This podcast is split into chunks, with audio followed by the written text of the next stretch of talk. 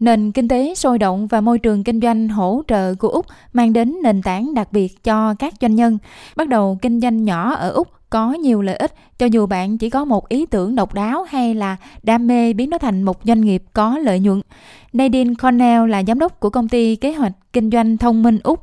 Cô tin rằng Úc là một trong những nơi dễ tiếp cận nhất trên thế giới để khởi nghiệp. Có mức thuế cạnh tranh, đó là một hệ thống GST đơn giản ở mức 10%. Việc mở ABN rất đơn giản, có rất nhiều ưu đãi của chính phủ thông qua các khoản tài trợ. Tôi nghĩ rằng có hơn 70 tỷ đô la được cung cấp trên toàn nước Úc và có những quy định cũng như trợ cấp thật sự rõ ràng để bạn có thể đổi mới.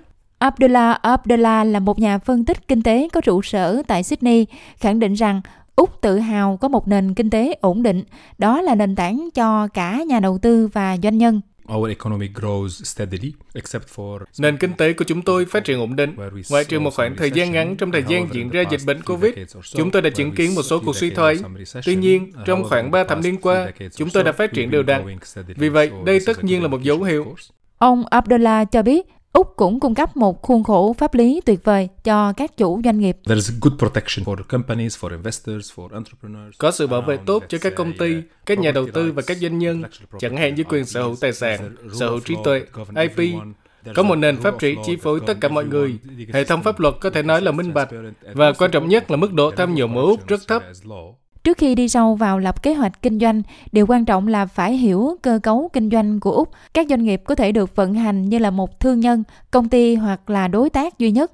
Mỗi doanh nghiệp có những trách nhiệm và yêu cầu pháp lý riêng biệt.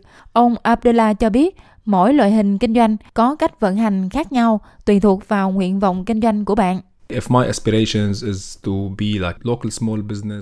Nếu tôi mong muốn mở một doanh nghiệp nhỏ ở địa phương, thực hiện một số dịch vụ nhỏ ở nông thôn hoặc khu vực của tôi, mà tôi không có kế hoạch phát triển nó, thì có lẽ tôi sẽ cân nhắc việc thành lập một công ty kinh doanh cá thể hoặc một công ty hợp danh.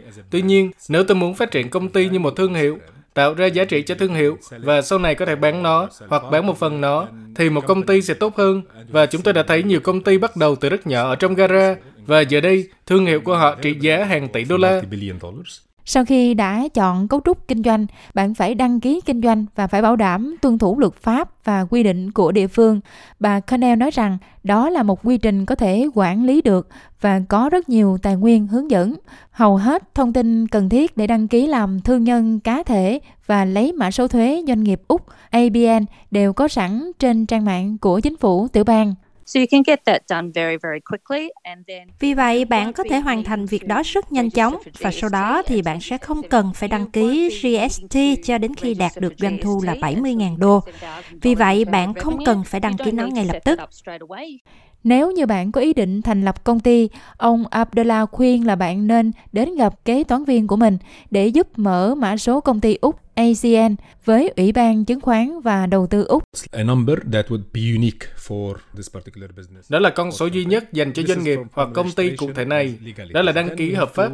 Sau đó chúng ta phải tính đến thuế. Công ty thì phải đăng ký mã số thuế riêng.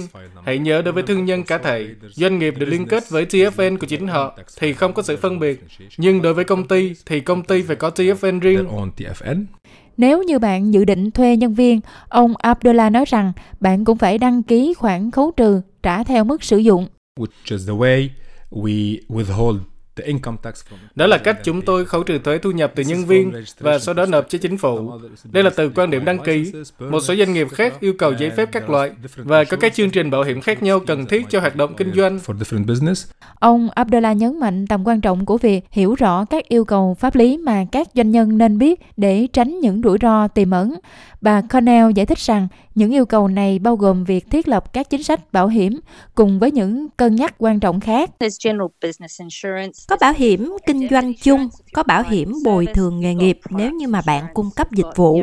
Bạn có bảo hiểm sản phẩm, tuân thủ xử lý thực phẩm nếu như bạn tham gia vào doanh nghiệp đó.